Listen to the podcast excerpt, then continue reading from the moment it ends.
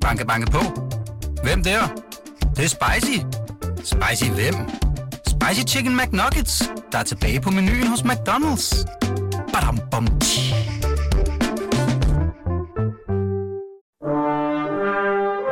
Du lytter til Radio 24 Den originale taleradio. Velkommen til Huxi og det gode gamle folketing med Huxi Bak. Rigtig hjertelig velkommen tilbage øh, til det gode gamle form, øh, formandskab. Ja, det kan man vel godt kalde det, men altså Folketing. Jeg sidder her nu, og det gør mine gæster i dag heldigvis også. Og Brugsgaard, Bent Hindrup og Anne Birgitte Lundholt, Øh, alle sammen forhåndværende medlemmer af Folketinget for henholdsvis Fremskridtspartiet, Enhedslisten og de konservative. Øh, vi har øh, en tre ting tilbage på tapetet. Og jeg tænker, at vi skal, øh, vi skal starte med at, at beskæftige os med en lille ting, som er sådan lidt øh, udenlands, og det er ikke så tit, vi gør det. Men øh, Brexit-aftalen, altså den britiske udtræden af EU, den nærmer sig. Øh, jeg tror, det er, er det 19. marts næste år? Det er Derom, deromkring. Øh, der skal de være ude, og den, det tror jeg godt, man kan sige, stakkels Theresa May, hun slås gevaldigt med at få lavet en skilsmisseaftale, som alle parter kan acceptere. Og det er jo altså med minister fra hans egen regering, som øh, melder sig ud og sviner hende til at sige, at det er noget af det mest forfærdelige, der er sket. Med måske mest markant Boris Johnson, den flamboyante mand øh, i spidsen. Hans bror Joe Johnson har også meldt sig. Altså, der er virkelig der er gang i den derovre. Og det er en besværlig proces, og hun tager det med oprejst pande, men det er nok ikke, øh, det er nok ikke helt nemt. Nu, er nu er der sådan sket lidt. Man har fået en aftale med EU, eller i hvert fald udkast til en aftale. Øh, den skal sådan godkendes af flere omgange, både i parlamentet osv., osv., osv., men den er sådan nu, ministerne i hendes regering, dem der er der endnu, har godkendt den, og nu skal den så videre i processen. Øh, og det er ikke fordi, vi skal ned i detaljerne, der, der er jo stadigvæk øh, sådan, øh, der skal øh, files og hugges lidt endnu på den. Men jeg tænker mere sådan, øh, Birgitte Lundholm, vil det betyde noget for Danmark, øh, når, når, når, når britterne, altså det vil det jo selvfølgelig, men jeg tænker sådan indenrigspolitisk. Øh, og her tænker jeg igen på, at Dansk Folkeparti, vi var også inde øh, på det i, i første time med deres EU-politik, de sidder jo med den store kigger, der holder øje med den aftale, som England får. Fordi Christian Tulledal har flere gange sagt, hvis de får en god aftale, så vil vi gå efter noget, der minder om det. Altså, det har han jo sagt fra starten, og det har jeg også frygtet. Men jeg tror nu nok, at øh, hele denne her øh, sag, som jo hovedsageligt er en indrigspolitisk britisk sag, mm. der har kørt det hele ud i hampen, men øh, at det har vist, hvor integreret vi efter så mange år er i EU, og hvor besværligt det er, hvis man skal øh, melde sig ud af fællesskabet, hvor mange gode ting man egentlig gerne vil beholde, øh, for at slippe af med nogle få dårlige ting. Så jeg tror i den sidste ende, så tror jeg, at selv selv Dansk Folkeparti nok ikke vil vælge at forfølge det her afhængig af, hvad der sker. Til gengæld har det her jo store konsekvenser for Danmark, afhængig af, hvor det ender. Mm-hmm. Vi har jo en kæmpe samhandel med England. Oprindeligt kom vi jo ind i EU netop med argument på, at vores samhandel med England var så stor, og hvad- den er der heldigvis også andre steder nu, men dengang også specielt på landbrugsområdet, men også på medicinalområdet, mange andre områder. Og uafhængig af, hvad der, eller afhængig af, hvad der sker her, så kan det jo have dybe økonomiske konsekvenser for de andre EU-lande og for Storbritannien, men specielt for Danmark, fordi vi er et handelsland. Så øh, det her, det er vel et skrækeksempel på, at man ikke skal gøre det på den måde, de har gjort det derovre. Mm. Jeg nævner lige øh, med tak til Charlotte Elka Rasmussen i Kalundborg, som skriver, at det er den 29. marts. Ikke den 19. Det var godt. I stand corrected. Ja, det var godt. Som man vi, siger vi derovre. sagde også slutningen af marts ja, det, er alt, det er altid godt med opvagte lyttere. Tak, Charlotte. Det er godt. Øhm, og det der... Øh, nu skal jeg ikke spørge, hvad, hvad, hvad Fremskridspartiet synes om det hele, men altså EU, er det blevet sådan en... Øh, jeg skrev lige på det her stykke papir, da Anne Anne Birgitte var i gang med det her med, at, at øh, der er så meget godt, og vi er blevet så integreret i EU. At, er EU blevet i dine øjne sådan... Øh, man talte om det her, øh, da, da de, nogle af de store banker i finanskrisen var ved at krakke, og så sagde man, de, de er too big to fail. De er simpelthen blevet så store, ligesom Danske Bank nu. Vi kan ikke komme ud af det, fordi så går alting i kage. Er, er EU i dine øjne blevet noget, vi ikke kan komme ud af? Vi er nødt til at, øh, at lave det om, fordi hvis vi går ud, så går alt i kage. Øh, hvor skal vi begynde hen? Jeg tror, at begynde med du ved, jeg tog tog tog i går, og det så jeg Ja. ja. læst i sådan en bog, eller blad, jeg får, der hedder Historie. Jeg tror, den kommer en gang om måneden, en gang kvartal. Meget god hæfte. Og det, det sidste nummer, det var udelukkende om Første verdenskrig fra 1914 til 18. Og jeg skal nok Der har jo også lige været 100 års jubilæum jo. Nemlig. Ja. Og der døde der 22 millioner mennesker. 6.000 om dagen i fire år. 85 millioner soldater deltog. 30 procent af Frankrigs unge mænd på 19 og 22 år døde. Tyskland mistede 2 millioner soldater, og Frankrig 1,4 millioner øh, soldater. Vi sagde, det her, noget men det her at gøre, men det har jo øh, alligevel, fordi dengang, der er det vær- virkelig været noget at skrive om i pressen og, og, og, og, og tv, som ikke var fundet dengang. I dag, der kan vi så øh, bruge tiden til at, at, at diskutere, hvordan de skal i, i England. Det er tørs, der er det værst, det er jo, hvis den øvrige EU, de accepterer, at englænder, de har truffet en beslutning. England er en højvalg for to år siden, valg mellem enten at forbedre de men, det, de mener, der er skidt i EU. Det er jo en måde at blive ind, og så prøve at forbedre det. Mhm. Den anden måde, det var at melde helt ud. 52 procent af englænder, de sagde, vi vil ud. 48 sagde, nej, vi vil blive ind, og så prøve at forbedre. Men man accepterer altså, at der var 52 procent. Øh, og det er det, hende der er med, hun så står og kæmper med nu. Og der tør sig altså både Danmark, og det tror jeg faktisk også, at vi forsøger at hjælpe øh, englænder på bedste skub. Øh, 40 procent af vores fisk, eller 60 procent, det blev fanget i, øh, i engelske farvande, så vi, vi har i hvert fald en, en, øh, en øh, en god øh, var her, begrundelse for, at, at vi, vi øh, skilles som venner. Men jeg tror, det der er, er få, at der var 52 procent af englænderne, der sagde, vi vil ud, det er netop det, du sagde, eller spørger om, om EU er blevet for stor, blevet en klods om benene. Og det er vi nok, fordi man er spurgt vælgerne. Danmark så nej til, at vi skulle have den der euro. Det så vi nej til, fordi øh, borgerne blev spurgt. Tyskland og Frankrig, deres borgere, de blev spurgt, deres parlament sagde, at vi skal have euroen. Altså, man trumler tingene ned over hovedet, og derfor bliver der en indre modstand. Og, og jeg tror, det er godt for hele EU, hele verden faktisk, at englænderne de har sagt nej, fordi det får andre til at, at sige til sig selv, vi må nok heller lige trække håndbremsen lidt, og så for befolkningen øh, med. Øh, jeg håber for englændernes skyld, at de får en, en god og en acceptabel aftale, og, og nu Anne Biel Lundholm, hun talte om nogle papkasser i starten. Det her, det betragter jeg jo, det hun har fået igennem sammen med EU, det er jo nu papkasser, man skal stemme om. Og så senere, så skal dem papkasser fyldes op med, med, med reelle aftaler, både på fiskeri og landbrug og industri og, og, og grænser, og, og øh, om vi skal have visum eller ikke visum og pas og alt det der. Øh, det, de har fået ved den her aftale, hvis den går igennem, det er jo, de har fået ligesom to års pause til at få tingene rettet til. Mhm. Øh, men jeg tror altså, at du, det, jo, det du spurgte om, det var EU, der var for, for stor. Det tror jeg, den er. Eller for stor. Der er jo er der 26 lande eller 27 lande. Det kan vi så diskutere, men den vil tage sig af for mange ting, uden at spørge borgerne. Nu, nu tog jeg bare den ene eksempel med euroen her også. Øh, vi kan sige, at Norge, de står udenfor, og de klarer sig jo egentlig godt nok. Danmark står uden bjør vores egen krone. Vi står jo egentlig også godt nok i forhold til dem lande, Men, men vi har jo... tog Nu, skal vi, nu bliver det teknisk, men vi er jo ja, bundet det til euroen og sådan Jamen, noget. ja, jamen, det er rigtigt nok, men vi har trods alt vores egen øh, krone. Og England har ikke euroen. Nej, nej, de har også deres egen pund, men de er så føler jo, at de er bundet på Mhm. Hænder Men Hellerup- og det, det må jo derfor, der er flertal for, at de vil ud. Ja. Bent Hillup, enhedslisten. Hvad, hvad, hvad, hvad, at øh, man skal i hvert fald lære af det her, det er, at det er vigtigt, at man ved, hvad man vil, hvis man vinder en afstemning om at komme ud af EU. Mhm. Fordi det, det er jo lidt afgørende, at man også er enige om det i, en, i nogle overordnede linjer i hvert fald. Ikke? Og hvad, hvordan man vil fortsætte et samarbejde, og, og hvorfor, og, og sådan nogle ting. Ikke? Og øh, det, det, det synes jeg, man kan lære af det her. Jeg har jo selv siddet i EU-parlamentet for junibevægelsen, mm. som jo gik for, at og samtidig med, at jeg var medlem af enhedslisten. Ikke?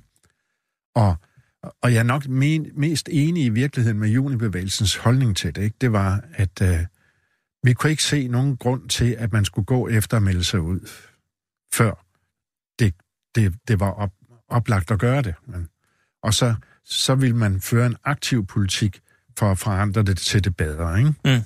Og det, hvis man kører en politik efter, man først og fremmest vil melde sig ud, så, så EU beslutter jo faktisk for 450 millioner mennesker i dag ret mange forhold, som man holder sig ud af. Og, og det synes jeg, jeg har vundet fire afstemninger i EU-parlamentet. Det var godt nok ikke de store ting, men trods alt er det lykkedes at, at præge 450 millioner øh, indbyggere. Ikke? Og vi var jo kun var vi tre medlemmer af parlamentet fra Junbevægelsens side af.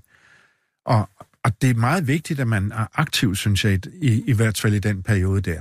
Og det kan man risikere ikke at være, hvis man, øh, øh, hvis man har det erklærede mål. Det er det vigtigste at komme ud.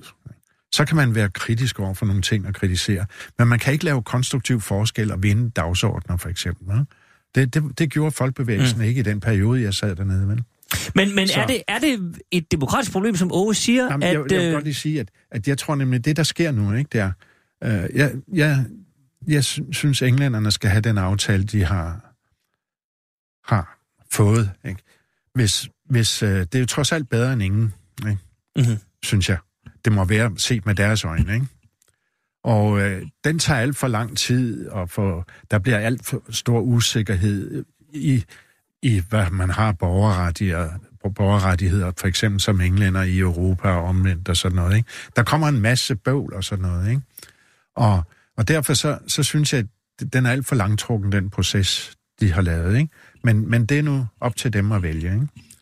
Og jeg kan også sige, at hvis ikke, hvis og derfor så tror jeg egentlig, at folk de falder til patten, kan man sige i England. Det er mit gæt. Ikke? At jeg tror faktisk, hun vinder hende, hende mig der. Og, og at det bliver den aftale, der kommer igennem. Fordi hvad skulle der ellers være? Altså, der er jo så mange, der er uenige i den aftale fra vidt forskellige vinkler. Ikke? Nogle siger, at der er alt for lidt selvstændighed. Nogle siger, at man har, har solgt sin sjæl alt for meget. Og nogle siger, at man har, har øh, ikke fået nok positive aftaler med, med EU og sådan noget. Der er jo, i den kritik, der er af den aftale i England, der er jo ikke nogen fælles retning i den. Der er ikke nogen, der samles om, om et andet flertal, mm. så vidt jeg kan se. Og så må man sige, at hvis ikke der sker noget, for eksempel, ikke, så man kan sige, at øh, øh, usikkerheden i EU, ikke, om hvordan det går, den tjener højrefløjen på. Ikke? Og man skal se, at EU får skyld for mange af de, for den store ulighed, der er i alle lande, der vokser i øjeblikket. Hvad de også har. Ikke? Der er jo ikke rigtig nogen, der gør noget ved det. EU får også skylden for ikke at løse flygtningekrisen og sådan noget. Ikke? Og også den økologiske krise gør de heller ikke noget ved. Vel? Og, og det, det, der sker, det er, at for eksempel den franske præsident, han kan ikke levere det, han har lovet. Vel? Så næste gang, der kommer valg i Frankrig, så tror jeg, det bliver Le Pen. Ikke? Hvis ikke der sker noget. Altså, højrefløjen vil tjene på den her utilfredshed, fordi øh, at EU ikke siger, Nå, men det er rigtigt meget af den kritik, der har været, og, og EU blander sig i alt for meget. Det kan EU ikke tage sig sammen til at sige, vel? fordi de, de har et mål om, at, at man, man skal være øh, overmyndighed for en masse områder, som helt er unødvendigt faktisk. Ikke? Så jeg synes, at det er, det, er, det er meget vigtigt, hvad der sker i England. Øh, jeg, jeg vil ikke lige sige, ligesom Åge, at, øh, at det, det var vigtigt, det stemte nej, men jeg havde da sympati for det, vil jeg da godt sige. Men, øh, men jeg synes, man skal lære af det. Man skal virkelig være enige om, hvad man vil bagefter. anne Birgitte? Jeg har sagt det mange gange i det her program. Jeg er europæer. Jeg er fuldt tilhænger af at være medlem af den europæiske union. Men det betyder ikke, at man ikke har nogen ting, man synes kan gøres bedre, men jeg har det også sådan, jeg kæmper hellere indenfra end udefra. Og øh, vi er helt enige om analysen af, at jeg tror simpelthen, at man, da man udskrev folkeafstemningen i Storbritannien, havde man formentlig ikke engang forventet, at det blev et nej, og man havde i hvert tilfælde ikke tænkt på, hvad man ville have, hvis det blev et nej. Så, og så er det gået over i indrigspolitiske drillerier og slagsmål og manglende enigheder. Og så har man jo ikke engang tænkt så langt, at det faktisk er et fredens projekt, og at det jo også viste sig i praksis, da man fik skabt freden på Ir- i Irland, og dermed jo faktisk fik de åbne grænser mellem Nord-Irland og med mainland Irland. Mm-hmm. Og det gør, at selv sådan et ekstremt vigtigt sted for Storbritannien har man ikke gennemtænkt, inden man lavede den afstemning. Handelsmæssigt vil man også gerne have fordelene. Jeg tror også, mange gerne vil give dem. Mange fremhæver Norge. Jeg er sikker på, at Storbritannien godt kunne få en norsk aftale. Fordi fra mine norske venner, så ved jeg jo, at de er jo gummistempler i parlamentet på alt, hvad der vedrører det indre marked og alt, hvad der vedrører handelspolitik. Fordi der har de lovet, at for at have den adgang til markedet, så skal de gennemføre alt, hvad der foregår i EU, men de har bare ikke indflydelse på, hvordan det bliver udformet. Så den aftale kunne de godt have fået, men den har man heller ikke ville have. Så der er masser at fylde op i britisk indrigspolitik her, for at komme frem til det. Og, øh, og så samtidig jo også, at der er nogle andre ting, hvor vi pludselig finder ud af, at her er der faktisk et samarbejde, som er ekstremt vigtigt. Lige præcis på et tidspunkt, hvor verden står over for et USA, der lukker sig mere og mere om sig selv med kæmpe flygtningestrømme og andet, er Danmark jo heller ikke fuldt med. Og, øh, og det er jo også et problem, for vi er jo også gummistempel på noget, så vi kunne godt have, have fortalt dem noget af det her. Så jeg synes det her, jeg er enig med dig i, at jeg håber inderligt, at det her kommer igennem. Og jeg må sige, at sjældent har jeg dog oplevet en person i så meget modvind og alligevel stå op. Det, øh, det imponerer mig i den grad. Jeg er sikker på, at på et eller andet tidspunkt, når alt det her er overstået, så sætter hun sig ned på en stol, og så har hun virkelig fortjent, fortjent at få lov at trække vejret. En kop et eller andet. Ja, ja, det Skal har vi ikke sige hun, det sådan? så øh, vi håber, vi finder ud af det. Men jeg, også, men jeg vil sige, det lille positive, der er kommet ud af det, det er, at jeg tror, det er gået op for os alle sammen, hvor stor indflydelse vores fælles EU faktisk har på os og på vores øh, politiske liv. På godt og ondt, vel På sagt. godt og ondt, ja. Godt. Lad os sætte et punktum for den sag der, øh, og så afvente, at der kommer en aftale. Om ikke andet, så sker der jo altså noget den 29. 29. marts, marts. 2019, og så kan vi jo, øh, så kan vi jo samle op. Man skal jo lige tid. vide, at inden den tid, så skal det jo først igennem Europaparlamentet, ja. og så skal det igennem samtlige landes, medlemslandes Ja, det er den parlamenter. 25. november, det Ja, skal. præcis, og det er jo derfor, der er sådan en hast i den sag. Ja. Det er jo fordi, det har en procedur. Jeg er ikke i tvivl om, det kommer igennem.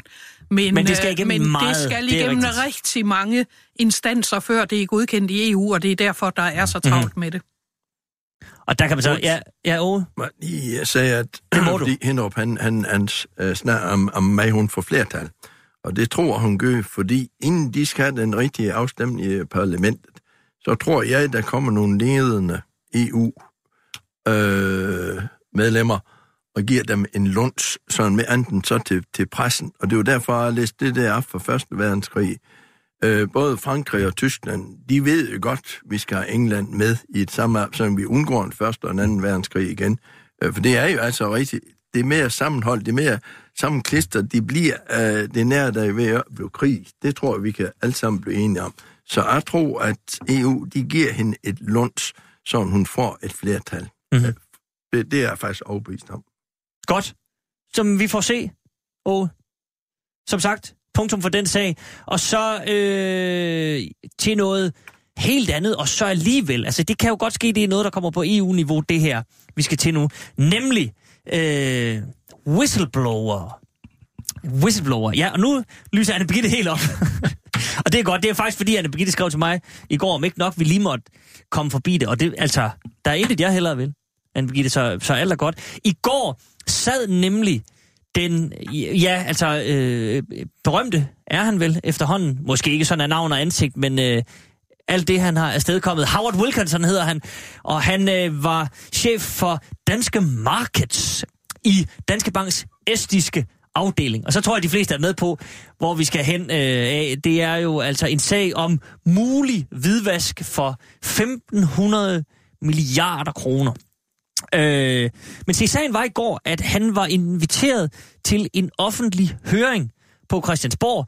Alle kunne dukke op, øh, Rasmus Jarlov, ministeren på området, og flere var der, for at finde ud af, altså, hvad, øh, hvad, hvad gør vi med whistleblower? Skal de have bedre forhold? Hvordan kan vi hjælpe dem? Alle var ligesom enige om, det er ret vigtigt, det der er kommet ud fra, øh, fra Howard Wilkinson her. Og bare lige for at tage hovedpunkterne i, hvad herr Wilkinson fortalte i går, så øh, kom han med altså temmelig øh, voldsom anklager mod øh, Danske Bank. Han øh, sagde blandt andet, at han jo, som sagt, altså af flere omgange havde advaret banken.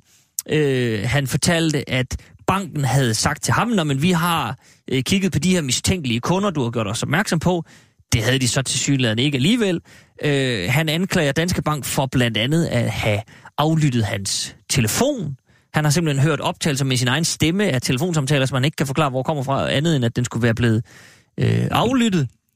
Han retter skarp kritik mod det danske finanstilsyn, som han siger, øh, øh, at han har set interne dokumenter fra Danske Bank, hvor der står, at Finanstilsynet har øh, hjulpet banken i en kritisk situation, og han stiller spørgsmålstegn ved, om det er den rolle, Finanstilsynet bør have. Skal de hjælpe banken, eller skal de tværtimod føre, ja, som det ligger i titlen, tilsyn?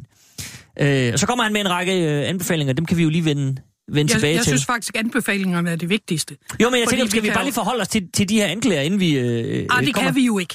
Det kan altså, vi da sagtens. Nej, vi kan vi jo ikke. at komme til Nej, ved du hvad, det var, det var faktisk lige præcis derfor, jeg skrev ind, fordi jeg synes, emnet var vigtigt. Jeg, jeg tog mig faktisk tid til at lytte til den høring i går. Mhm. Og folk hørte jo ikke efter, hvad der blev sagt. Og øh, nu, nu ærgerede det mig lidt, at uanset om man tog det på Folketingets kanal, eller man tog det på, øh, på, på tv, så øh, fik man ikke den originale engelske øh, tekst på ham, men kun tolkningen, men det er, hvad det er. Men stadigvæk, der blev ikke hørt efter, hvad der blev sagt. Altså, lad, vi kan ikke dømme banken, det er der andre, der skal nu. Mm-hmm. Men øh, blandt andet Finanstilsynets direktør redegjorde jo klart for, hvad der var, øh, hvor øh, hvad hedder det, kompetencen lå i forhold til det estiske finanstilsyn og i forhold til det danske finanstilsyn. Så er det rigtigt, at han på øh, sin whistleblower kom med, at han jo ikke havde måttet tale med myndigheder. Han har bedt om at få en waiver, som det hedder, for at få lov at deltage i høringen, men det er jo også en offentlig høring. Fordi han har en såkaldt Han klausul har en, ja, der er jo fra, ikke, jamen, der er jo ikke, jamen, det har de fleste, der fratræder fra en bank. Du må ikke offentliggøre dine øh, kundeforhold og andet, øh, efter du er fratrådt. Det har du altså også, hvis du har været udenrigsminister, eller hvis du har været ansat i Udenrigsministeriet, har du faktisk også en sådan tavshedsklausul. Sikkert også i andre ministerier, men jeg har en fra min tid som eksportambassadør. Og der må du simpelthen ikke røbe den slags ting. Men det han siger er, at han heller ikke må tale med myndigheder. Og det banken siger, de har aldrig forbudt ham at tale med myndigheder. Og øh, det kan du så øh, gå ud og bevise eller ikke bevise, men det er klart, hvis du skal ud og tale i en offentlig forsamling med tv-transmission, så kan der godt være nogle ting, du ikke må sige, og nogle ting, du må sige. Det, det, lægger, det er selvfølgelig ikke afgørende for, at vi åbenbart har nogle regler, hvor vi godt kan skærpe reglerne, og det har jeg også hørt Rasmus Jarlov sige i går. Det vil han kigge på, om mm-hmm. der er nogle regler på whistleblower. Men stadigvæk, jeg synes, det er meget vigtigt i den her sag. Der er sket noget, og det er helt uacceptabelt. Men jeg synes, det er meget vigtigt ikke at begynde at dømme nogen på en anklage, hvor du blander myndighederne sammen. Jeg synes faktisk heller ikke, de fleste politikere gjorde det i går. Nej. Jeg synes faktisk, de fleste var ret savlige. Men øh, at sidde nu og tage stilling til, om det nu er foregået, om det danske finanstilsyn har øh, gjort et eller andet, som han sagde i går, det kan vi jo ikke gøre. Og det er derfor, jeg synes, det er vigtigt at tage fat i de principielle spørgsmål omkring det her. Og så fører det jo over til den anden ting, også på EU. Og det gør jo, at øh, banktilsynet, hvis det skal være rigtig stærkt, så er du nødt til at være med i bankunionen. Det er jo derfor, når deres repræsentant i går sagde, at øh, Nordea jo ikke var med i bankpakken. Og det var Nordea netop ikke, fordi Nordea jo øh, på det tidspunkt var i Stockholm og ikke havde behov for det. Nu er de i Finland, og dermed er de underlagt det europæiske banktilsyn, og som er et langt mere, altså det er jo et specialiseret banktilsyn, som netop tager sig af de store banker.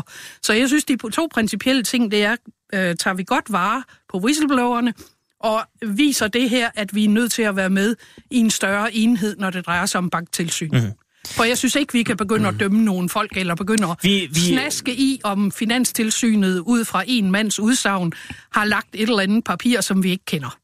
Nej, men man kan vel argumentere for, at der, der, han, han er ikke den eneste, der har påpeget nogle, hvad skal man sige, ujævnheder i forhold til mm. øh, Finanstilsynet. Det har alle, Så- det har alle taget til efterretning, ja, ja. men vi kan bare ikke sidde her og vide, hvad der er.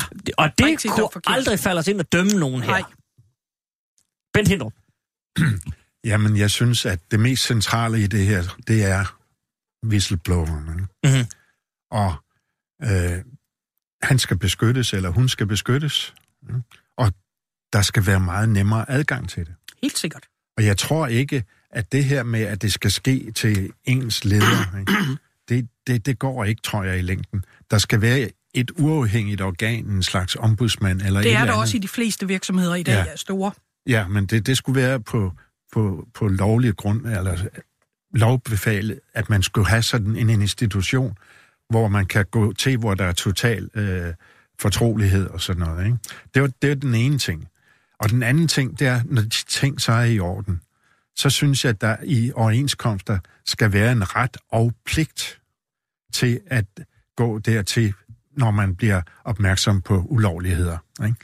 Altså, det, og, og, og det sidste, men det forudsætter, at der er sikkerhed for det. Ikke? Mm. Helt klart. Men, men det er jo... Man kan se, hvad hedder hun nu, hende der, der løb med 111 millioner. Britta. Britta, Britta. ja. Britta Nielsen. Ja, det var jo også en, der fandt ud af, at der var et eller andet her, der ikke var helt rigtigt, eller sådan noget, ikke? Ja. Men, men så det nytter ikke noget bare at sige, at det, det er fordi, det er en privat bank, der gør det, vel? Det der, det jo en offentlig myndighed, hvor der også er brug for folk, ikke? Og det, der er virkelig brug for whistleblower, også i det offentlige system. Efter min opfattelse i hvert fald. Fordi mm. jeg tror meget på, at det skal den vej hen af, ikke? Men så skal det også være, at der er sikret nogle demokratier og demokratisk kontrol. Mhm.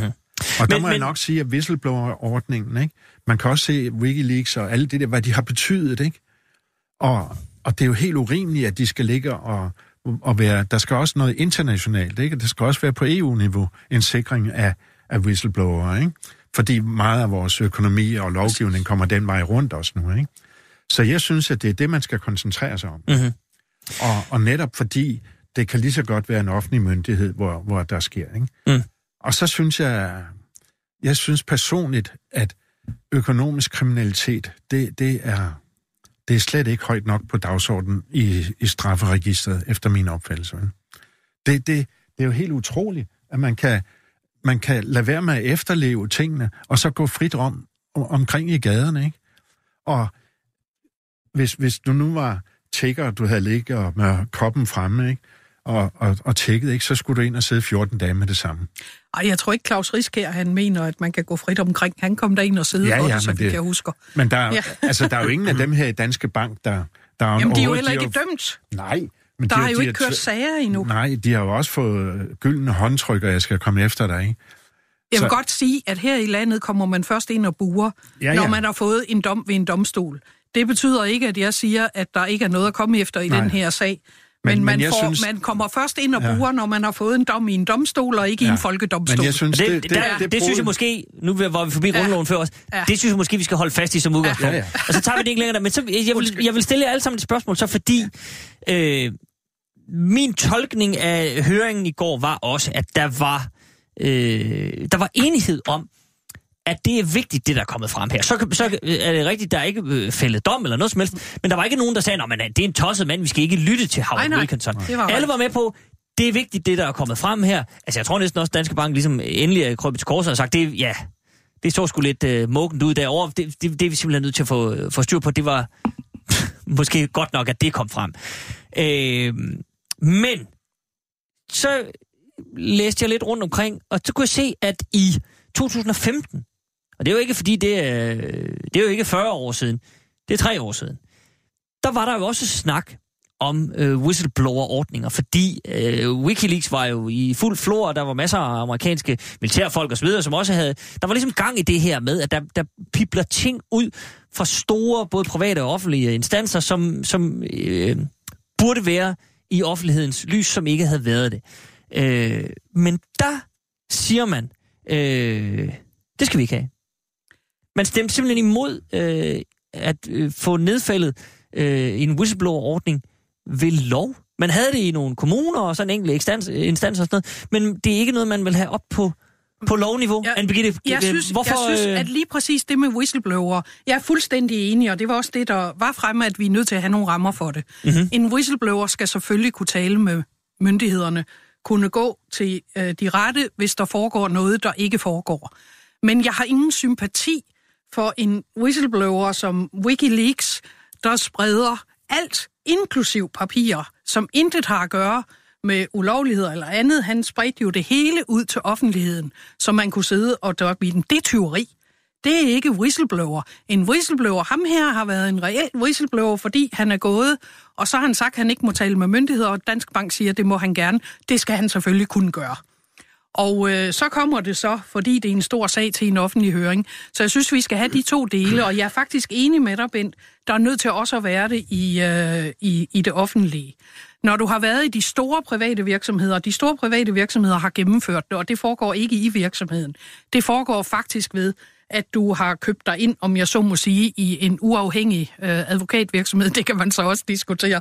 Men alligevel... Det, der, ja, der er meget at diskutere den det, her. Det kom lige ja. her. Vi lader men du har, ligge for, det, for nu. Men du men, har øh, købt dig ind i en privat advokatvirksomhed, som faktisk håndterer det efter en kontrakt med, hvordan det bliver håndteret, sådan så du øh, helt diskret kan få undersøgt, er der foregået noget, eller er der ikke foregået noget. Jeg er enig med dig i, at det ville være godt, hvis vi også havde det på det offentlighed. Og jeg tror, det kommer efter det i går. Mm-hmm. Og Brugsgaard, hvad, øh, sådan noget, øh, det her whistleblower, halløj, hvor, hvor, hvor stiller du dig i forhold til det? Han, han synes jo, den gode Howard Wilkinson, at de skal beskyttes bedre. Altså han føler ikke, at man er i stand til i høj nok grad at kunne, øh, kunne gå til myndighederne, hvis man sidder inde med noget her. Jeg vil først lige sige, at Birgitte, hun nævnte Claus Riske. Han er jo en, en skattet øh, medarbejder her på radioen, som skal vi nok... Det var derfor, jeg nævnte jeg er, jeg er sikker, jeg, I, må sige om, hvad, I må sige om ham, hvad I vil, og det er jeg fuldstændig sikker på, at Claus Riske også vil sige. Jamen, han har jo erkendt, han har gjort. Altså, det var ja, jo en økonomisk kriminalitet, okay, han kom han ind for. Det, det var bare derfor. Der, der ja. Men... Uh, jeg vil holde øh, med i, at dem, der er whistleblower, de skal beskyttes noget bedre. De skal have lov til at, at komme frem med alt det, de vil, og så kan man jo sortere, om det er rigtigt, det de kommer med, eller ikke. Jeg har hørt den der debat, I snakker om, eller høringen, eller hvad nu der er været, så jeg kan tilføre debatten med nogle nye synspunkter. Jeg vil bare sige, at det er ufatteligt, også for os, vi er her, at der kan 150 milliarder vaskes, uden der er nogen 1500. Ej, du ved ikke om alt er hvidvask. Du ved bare, nej, det er de nej, transaktioner, nej, nej, der skal undersøges. Der er nogen, der reagerer. Altså, ja. det er jo øh, direktør og revisor og alt muligt med kæmpe lønninger. At sådan noget, det kan ske i en oplyst verden, det er mig ufatteligt. Så vil jeg lige sætte til dig, uh, Anne Birgit, du gjorde som om, at vi måske kunne reddes, hvis vi var medlem af Bankunionen i EU. Uh, er men jo egentlig Tyskland og andre lande, som er medlem, de er jo egentlig blevet øh, øh, franart i nogle flere penge, og vi godt, Tyskland også er større, men det er jo ingen sikkerhed for, at det kan ske. Må jeg godt sige, det med at franare penge, altså det er skat, vi taler om her. Ja, ja. Det er noget helt andet, det er ikke under, øh, undskyld, det, det, er, det er jo en anden del af det, men der kunne jo øvrigt være noget med whistleblower på det også. Mm. Men, øh, men, men sagen med bankunionen er jo netop, at det vi diskuterer, Finanstilsynet gør det jo så godt, som de overhovedet kan.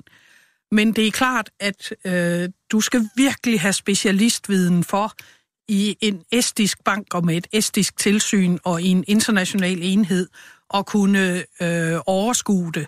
Og det er vel øh, meget mere sandsynligt, at du i en stor europæisk enhed kan lige præcis have de specialer siddende af højt betalte og virkelig øh, vel gennemskuende medarbejdere, som gør, at du er i stand til at gennemskue også store internationale transaktioner.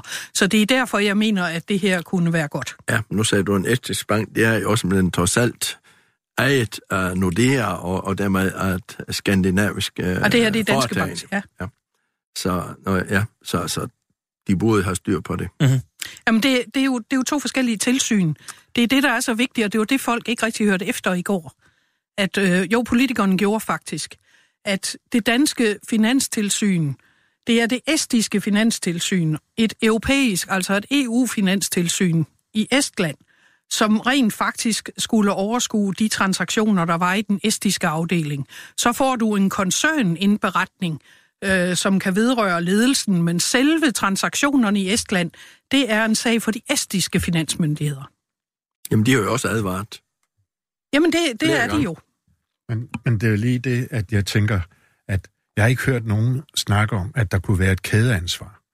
Fordi Danske Bank siger, at det er jo de, etniske, eller de estiske myndigheder, ikke? Nej, det gør de ikke. Ah, de, de, de tager ikke, de siger ikke, at, øh, at øh, der skal fungere et eller andet form for kædeansvar, sådan så det er også hovedsædets ansvar, hvad der sker i filialerne. Og fordi hvis man tænker det igennem, at det ikke hænger sammen, ikke? så kan der være nogen, der er i nogle svage stater, og, og så, så etablerer de kontorer der og sådan noget. Så, så, øh, så, så er det øh, skattelysstater og alt, alt muligt andet. Ikke? Jeg mener, man skal prøve at få et kædeansvar op at stå, så det er hovedsædet, der er ansvarlig for, mm. der sker i filialerne. Jamen, der er også nogle dele, der er gået op i hovedsædet, fordi vi befinder os inden for EU. Ja. Men jeg vil ikke begynde at bedømme det. Jeg synes bare, det var en vigtig meddelelse og en vigtig information, mm. som Finanstilsynets direktør faktisk gjorde meget klart opmærksom på på den høring i går, og som jo egentlig også lukkede den debat. Øh, faktisk var det en rigtig god høring. Nå, men det, altså, ja offentlige høringer skal vi da have nogle flere af. Det har jeg da sagt hele tiden. Og det er så... ikke alle, der er gode. Den var god, Nej, den der. Ja, det er rigtigt. Der kom virkelig nye ting ja. på bordet, mm-hmm. kan jeg sige. Men så, så bare lige en sidste ting, for, for at runde den sag af. I forhold til finanstilsyn, andre tilsyn osv. osv., osv. Der trænger vel også, Anne Birgitte, til, til en lille, hvad skal man sige, oprydning i forhold til sådan habilitet og så videre. Både med finanstilsynet. Altså, der har været meget snak om, at det, der er, og jeg ved godt, det handler om, du er selv inde på det her med, at det, det, er, det er eksperter, og der, det er ikke en kæmpe stor gruppe, der ved meget om det her, hvad skal man sige, nok om det her til at kunne overskue de her ting. Men til gengæld gør det jo så, at vi får nogle habilitetsproblemer med nogle øh, øh folk, der, har, der nu er ansat i Finanstilsynet, som har siddet i ledelsen i Danske Bank, er blevet adviseret om nogle af de her ting, så sidder de i Finanstilsynet, skal tilse det nogle år senere, det samme med Bæk Brun, som ikke kan finde ud af øh, rigtigt at, at sige, men hvor meget og hvor lidt har vi været øh, ind over øh, skatterådgivningen osv. Altså, er der, mangler der lidt klare regler for habilitet i det hele taget, i, i sådan det finansielle og politiske Danmark? Altså, altså nu er der faktisk jo indført nogle ret stramme regler for godkendelse af øh, direktionsmedlemmer og bestyrelsesmedlemmer i bankerne, som ikke eksisterede for en del år siden. Så der er jo taget fat på det, men det er da klart, at hele området er til eftersyn. Mm-hmm. Og begynde at dømme folk ude, fordi de flytter fra et job til et andet, det vil jo være, det vil jo være ret begrænsende i så lille et samfund, som Danmark er, med trods alt så en begrænset masse. Men det tror jeg ikke, man gør. Jo, det handler om at dømme folk ser, ude, som har været vidne om en sag, og så Jamen, sidder og skal klart, behandle at, den samme at sag. Du kan ikke, og, og der skal du selvfølgelig være opmærksom på, om man sidder og har kontakt med det helt enig. Mm-hmm. Jeg ved, Rasmus Jarlov er i gang med at prøve at rydde op i det. Og da der er rimelig fred om det politiske, er jeg sikker på, at han gør det rimelig godt. For ellers så havde vi sikkert hørt om det, og ellers så kom det også frem i går. De kan jo starte så med det Forsvarsministeriet. ja, det kunne det jo faktisk. Ja. Der er jo flere steder, hvor, hvor, hvor det er et meget lille samfund. Mm-hmm. Så har jeg også hørt den der sindssyge idé. Det var så det eneste, hvor jeg sagde i går det var, at nogen igen kom ud med den der med at sætte offentlige repræsentanter i bankbestyrelser. Det hjælper ikke. Ja, nej, det hjælper ikke en pind. Det er jo blandt andet Socialdemokraterne, der de vil det. Ja, de fandtes faktisk i min tid som øh, minister, og jeg udnævnte nogle af dem. Og det, det folk ikke tænker på, det er jo, at de medlemmer, der bliver sat ind der, er underlagt nøjagtigt de samme tavshedsforpligtelser som et hvert andet bestyrelsesmedlem, og sker der et eller andet, så er de også pålagt nøjagtigt det samme ansvar mm-hmm. som de øvrige bestyrelsesmedlemmer. Og det er jo noget, vi også praktiserer over for medarbejdervalgte bestyrelser. Det har overhovedet ingen effekt. Så jeg synes, den der godkendelsesordning for at sikre, at bestyrelsesmedlemmerne og den samlede bestyrelse er habil, plus et rigtig, rigtig godt tilsyn, set fra mit synspunkt helst et europæisk tilsyn, det er, det er løsningen på det. Det mm. andet, det er dødfødt. Have been there, have tried that. It didn't work. Undskyld det engelske. Det er i orden. Howard Wilkinson forstod alt. Ja. og Brusgaard, må jeg bare lige spørge dig, fordi Hvordan stiller du dig i forhold til sådan en idé med offentlige repræsentanter øh, i, i, i sådan nogle bestyrelser? Hvis nu sådan en snusfornuftig mand som dig blev valgt ind og fik, kunne få en plads i Danske Banks bestyrelse, og okay. kunne ligesom sidde og sige, prøv at høre her, altså, fra min stol, der er det Galle Mathias, det I laver nu. Vil det ikke øh, måske være meget godt? Jeg har jo faktisk indstillet kommunalbestyrelsen til at skulle se repræsentant for Morsø Sparkasse ja, for præcis, mange år siden. Men jeg blev diskvalificeret af en konservativ minister, der hed, hvad hedder han, Hein Hansen, eller sådan noget. Kan det passe? Åh oh, gud, er det så mange år siden? Ja, jeg troede, det, det var mig, du var Nej, det, er, det er med midten af 70'erne. Og det var fordi, øh, der skulle sidde, øh, når han udpegede, så skulle der være mindst en kvinde og to mænd, eller sådan noget. Og, og det var en af mænd, der var... Og meget er du over, men kvinde er du ikke. Nej, så, så jeg kom med i det der. Men jeg vil holde med jer i, at det går en betydning, fordi selvom en, en politiker er, er klogere end alle andre, der bliver valgt ind, så tror jeg, at de har en vis... Øh, altså, en politiker, han, han, han vil gå ind og prøve at gøre hans job så godt som muligt. Og, og, og hvis der er nogle ting, der, der er galt, siger man er tavshedspligt, så er han lov til at stille øh, de rigtige spørgsmål til, øh, til direktionen og til øh, formanden. Og han ved jo, han kan væltes dem først fire år. Dem, der er valgt på en generalforsamling, de kan væltes år, øh, året efter. Og nu har jeg jo været til generalforsamling mange gange, både i Mosse Bank og Mosse Sparekasse, og jeg ved godt, hvad sådan nogle bestyrelsesmedlemmer, de, øh, de, de er blevet valgt. Det er jo, det, det, det er direktøren, der er sat til bestyrelsen. Ham det, han er en, en god kunde, han har så så med en grise og kører og sådan nogle ting. Øh, så ham, ham vælger vi lige næste gang. De regler er lavet om. Fordi der, der er en, der... Jamen, nu sagde jeg, hvordan jeg har været til ja. mand i generalforsamling. Så derfor... Jamen, jeg vil egentlig sige, at det er så nok alene om, det er også i ånden. Jeg tror faktisk, det ville være godt med en øh, offentlig opstand, fordi øh, han eller hende, de vil gå ind i det med lidt mere entusiasme, end, øh, end de generalforsamlende valgte. Mm-hmm. Bent Hindrup. Jeg synes, det er så vigtigt i det her, at man holder fokus på whistlebloweren. Det, det er en whistleblower, der har, der har skabt indsigt i det, der er sket. Ikke? Og det, vi, vi har også set i det offentlige system, hvor der ikke bare er en enkelt offentlig men, repræsentant, men det er, det, det, er, det er hele det offentlige. Der er der også brug for en whistleblower. Virkelig. Mm-hmm. Så jeg synes, man skal fokusere på at, at sikre, at, øh, at få den opmærksomhed, der har været på demokratiets, eller at whistlebloweren er nødvendig for, at vi kan have demokratisk kontrol med, hvad der sker. Mm-hmm. Jamen, jeg det er tror, helt net, afgørende. Jeg tror netop, hvis der for eksempel sad et folksmedlem i, i, i Danske Banks bestyrelse, så vil han være en slags whistleblower, for han trækkes med ned i det der, hvis han, Ej, den, hvis, hvis, han, øh, hvis han uh, tror, der er ved at foregå noget, der er... Du, du bliver som bestyrelsesmedlem, og det blev man også dengang, alle dem, jeg udnævnte. Jeg udnævnte del med mange medlemmer af bankbestyrelser. Og du bliver fuldstændig ligestillet med de øvrige bestyrelsesmedlemmer med den samme tavshedspligt. Ja. Og jeg vil gerne se det folketingsmedlem, som faktisk, hvor jeg er enig med Bent Holdt op, kunne jeg være enig med dig i disse sager, Bent.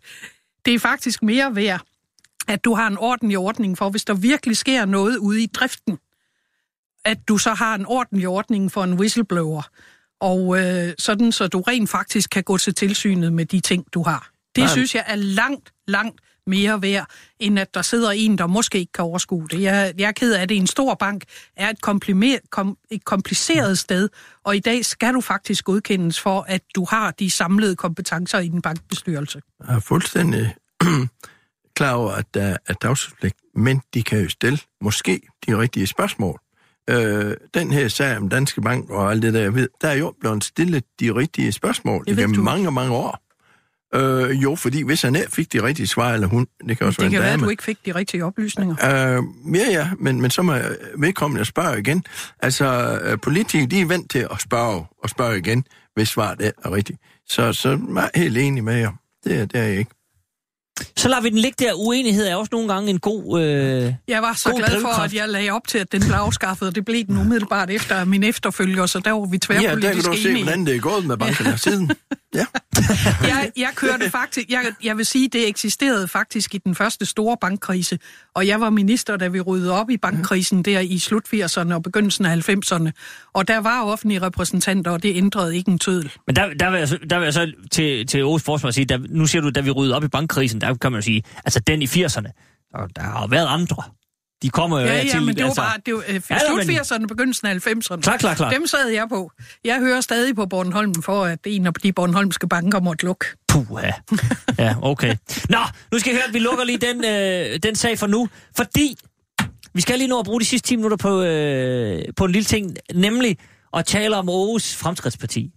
Og ikke som partiet som sådan, Aarhus, fordi, og det siger jeg jo ikke for at fornærme nogen, men altså, jeg ved, I holdt øh, landsmøde, generelt, hvad, hvad kalder man det? Ja, jamen, det hedder landsmøde. landsmøde i Aulum. Ja. Og der kom, har du fortalt mig, en 15-20 stykker. Ja, Så fordums storhedstid er måske lidt Ja. langt væk. jamen Det det, PT. det, det er rigtigt. Altså, nu skal jeg se, og, og, og hvis jeg nu siger det helt ærligt, det vi får, det er um, en god bøf og sådan ting. Og vi giver 200 kroner om året i, i medlemskab. Og, Så langt hen ad vejen er, det blevet en øh, og, og så får den gratis middag. Men øh, der samles jo vores landsformand, han hedder Niels Højland, han sad i Folketinget i nok øh, 7, 8, 9 år. Øh, og, øh, og, og så er jo mest sådan nogen på min alder, der, der kommer, og vi diskuterer sådan meget politik. Vi forsøgte at samle øh, øh, vælgererklæringer, sådan hedder det, for to år siden, og øh, der var jeg med på, øh, på Bornholm til det der kulturmøde, Folkemøde. Og, øh, folkemøde, og der fik vi rigtig, faktisk rigtig mange øh, vælgererklæringer samlet. Men der, så kom der jo en folketingsvalg, og så... Og, Så er det forfra jo. Ja, jeg tror, vi havde 11.000, og så de er jo kasseret, så vi ind forfra, og det var der altså ingen, der orkede.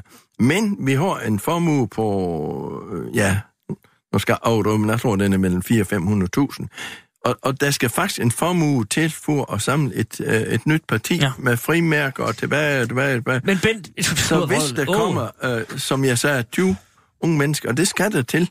Ja. Nu, nu ved jeg, at Claus Riske, han, han, han forsøger, men hans navn er kendt. Om, lad, os, lad os se, om det lykkes. Og det siger jeg ikke for at det er Claus, men det er bare... Men, han har forsøgt men, mange men, ting. vi har ingen rigt- rigtig, der er kendt. Nej, men altså, Altså- ved du hvad? Lige præcis det der, det leder mig hen til det, jeg egentlig godt vil spørge dig om. Det er fordi, altså, dem der kan huske 1973, jordskredsvalget, jeg var desværre ikke lige knap født selv, men altså, jeg har jo læst mig til, at det var, øh, det var store sager. Og det var det jo. Glistrup, vi nævnt, fik nævnt ham i, i, øh, i første time også. Altså, det var jo ligesom den store protestbevægelse. Altså, han var træt af at betale skat. Han ville gerne ned på... Han havde lavet sin egen selvangivelse. Der var lige præcis Nul. nul. Der var intet at komme efter, og så var der også noget indvandring og så videre.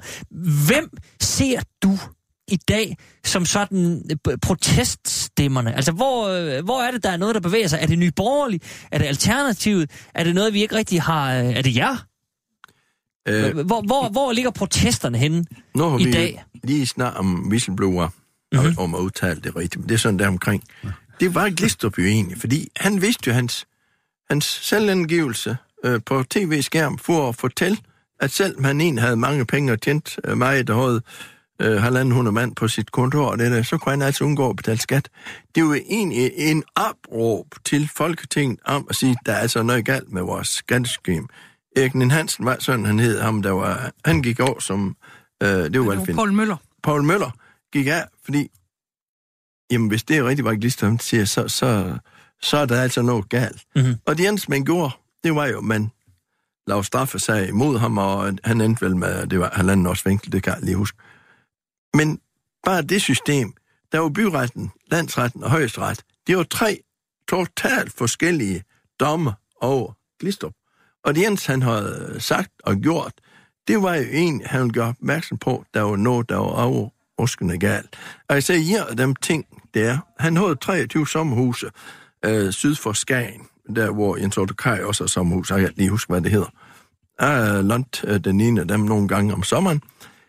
Dengang dommen kom, der blev de 23 øh, sommerhuse, det var ikke særlig store, men det var noget sort træhus, der blev de erklæret for fiktive. Det vil sige, at dem kunne han dele ud til hans børn, fordi de eksisterede ikke. Det, kunne- det kunne simpelthen ikke passe. Det var bare for at sige en af dem ting, der var mærkelig. Jeg sagde, jeg, dommen var uretfærdig, fordi dommen har talt, øh, og, og og hans øh, endelige dom i højesteret, den blev så også øh, væsentligt nedsat i forhold til, til, til den mellemste mm-hmm. dom. Men, men, men altså, øh, dem, sådan, som jeg troede for nok 3-4 år siden, øh, jeg nu nævnte du nye borgerlige, altså det er i hvert fald, øh, hun går meget op i det flygtninger. Men hvis nu du tager fremskridtspartiet i starten, der, der var en af så meget øh, flygtninge, der, der var vores program. Det kom lidt senere. Mhm. Og, Ja, det var, og jo, altså, det var jo skat, I- ja, som du selv var inde på. Det var der, det startede, ikke? Og så miljø. Hvis Og, for, og forsvaret skulle nedlægges. Ja, ja. Det er rigtigt. Det var den jo berømte ikke Glistrups- telefonsvarer. Det var jo ikke Glistrups. Uh, men uh, uh, men uh, hvis I, du finder uh, alle valg, eller jo, partiernes program fra dengang, så var Fremskridtspartiet det første parti, der nævnte nøje om miljø.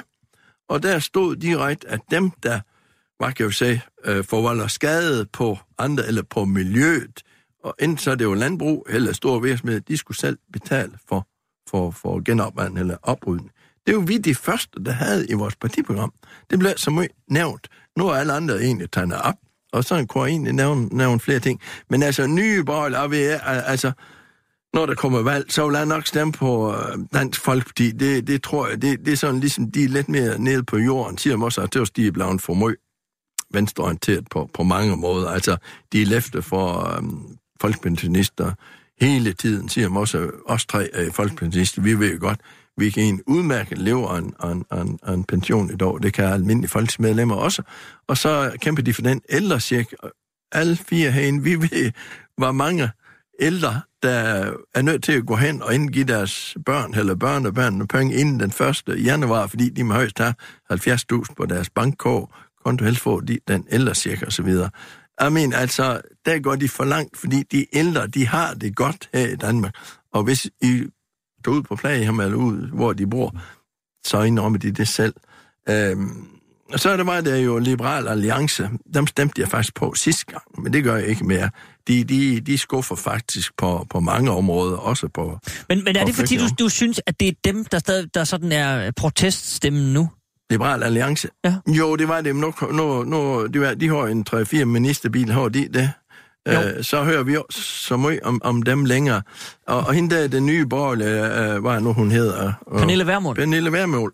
Øh, hun er meget i medierne, tror jeg nok. Men det- de medier, jeg sådan ser, øh, jeg hører tit Radio 24, 7, når det er radio, der er hun egentlig aldrig nævnt. Og så tv, det ser jeg kun lige, jeg ser som regel lige og nyhederne hver aften, men, men der er hun heller aldrig i. Men man siger, at hun er på rigtig meget på de sociale medier, og hun står vel til 1,2 til, til 1,8 procent, øh, nej, nej, om- omvendt imellem 2-3 procent i meningsmålingen. Fra sidst var det under to, så Okay, ja, vi er men- på. Men Øh, altså, øh, øh, jeg er usikkerhedsmargen er jo 2 procent, Ja, så det det... Men hun, hun blev valgt, det er det ingen tvivl om, fordi når valget bliver udskrevet, så får hun jo taletid i, i, i, i, i, i, i både tv og radio, fordi de er opstillingsberettiget.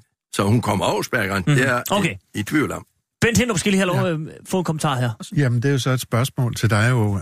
Altså, øh, hvad er egentlig årsagen til, at du ikke stemmer på ny borgerlig, og at du i hele tiden ikke slutter op om det? Fordi sådan som du har talt om muslimerne her i dag, ikke, der er der jo ikke øh, forskel, og det er jo et vigtigt spørgsmål for dig. Der er, der, der er du da tættere på de nye borgerlige end på Dansk Folkeparti. Er det rigtigt eller forkert? Øh, det er nok øh, rigtigt, men altså, når man går til stemmeordene, øh, så tager man helheden. Hvordan vil man ordne øh, med udenrigspolitikken, og hvordan vil man ordne helt? hele? Og der har Dansk Folkeparti trods alt en, en samlet øh, tømret øh, politik, og, og øh, Espesen er, sådan han hedder, ham synes jeg faktisk, der er rigtig dygtig øh, på det udenrigspolitik. Øh, Nye Borgerlige, der, Altså, har set deres partiprogram, og sådan, og har en kuglepen øh, med deres navn og telefonnummer på, og hos en medlemskort, der, der ligger, altså, var for, blevet op for det at, at betale det, har så gjort. Men, men øh, altså, jeg vil nok sige, at Dansk Folkeparti, de er sådan, de er jo et sammentømret parti nu, og, øh, og nu er en bit så for en, øh, øh, en, en halv time siden, at øh, i, i dag, der ser man det sådan øh, på de forskellige partier. Jo, det gør man stadigvæk, og øh, vi kan komme tilbage til det der med fremtid. Det er jo heller de andre partier, der vil røre ved dem sådan, og det ville de heller ikke ved Dansk øh, Folkeparti de første år, og vi kan tage den citat, det inden for Nyrup. Øh, Stuerin bliver i alder. Øh, og der har aldrig været, øh, været, været sådan noget, at der er nogen, der er finere end andre. Men, men uh, min stemme, den går nok til Dansk Folkeparti. Det, det tror jeg. Okay. Anne Men, Mikkel jeg, Lundholt. men jeg, Jeg vil håber, godt, jeg, jeg håber, jeg, nu, borgerlige- er- vi har kun sekunder Ja, tilbage. jeg, jeg håber, nye Jeg vil, kun valgt. sige, jeg vil kun sige, at det med, at man ikke vil røre, det var nu omvendt. Det var Glistrup, der forhindrede en borgerlig regering, dengang han kom ind. Men nu er vi historiske alle sammen. Og øh, vi ønsker dig da alle mulige held og lykke med at samle stemmer op. Men Jeg kan Ja, høre på dig, du allerede har sagt, at det gør du ikke. Og så vil jeg gerne lave en protest. Jeg er ikke folkepensionist, jeg er på opsat pension. Jeg er ikke gået på pension endnu. Jeg følger de nye tendenser og bliver ved. Ja, ja, men, uh, men altså, vi er alle sammen over 65 eller 67 eller nu. Nej, nej, ja, du er jo 65, det er... Men uh, ja, Jamen, det er godt, at vi lige fik pensionsforholdene på plads. Det var ikke meningen. Som det sidste. Men, men, altså, men, men husk, jeg vil Ja. ja. egentlig gerne, I kunne lave lidt om, fordi du siger altid, og det kaldes også det gamle folketing. Var bedre at sige det tidlige folketing. Og vi, det er derfor, vi har tilføjet det gode det, gamle. Ja, men det, det er jo lyder lidt diskriminerende, at vi skal kaldes gamle, fordi jeg arbejder også hver eneste dag. Det tror jeg, det gør vi Og men det kan man, det kan man jo godt, selvom man er gammel. Ja, ja, men hvis nu vi siger, det gode, tidligere folketing, det, lyder så Ja. lidt, lidt mere positivt. Jamen, og jeg noterer her, at du er lidt utilfreds med ja. simpelthen hele titlen på programmet. Og det tager jeg øh, noter om. Det vil jeg, øh, det vil jeg diskutere med Sande ude bag ruden, mm. når vi sætter os ned og spiser lidt frokost her. hun, hun nikker. Hun nikker. Ja, det tror jeg til, at vi skal diskutere det. Vi, vi, så hastige beslutninger tager vi slet ikke her i programmet. Der er vi alt for, for sindige. Ja. I skal, og I skal have Pedersen med ind i den diskussion. Det kan jeg forsikre dig, at vi ikke skal.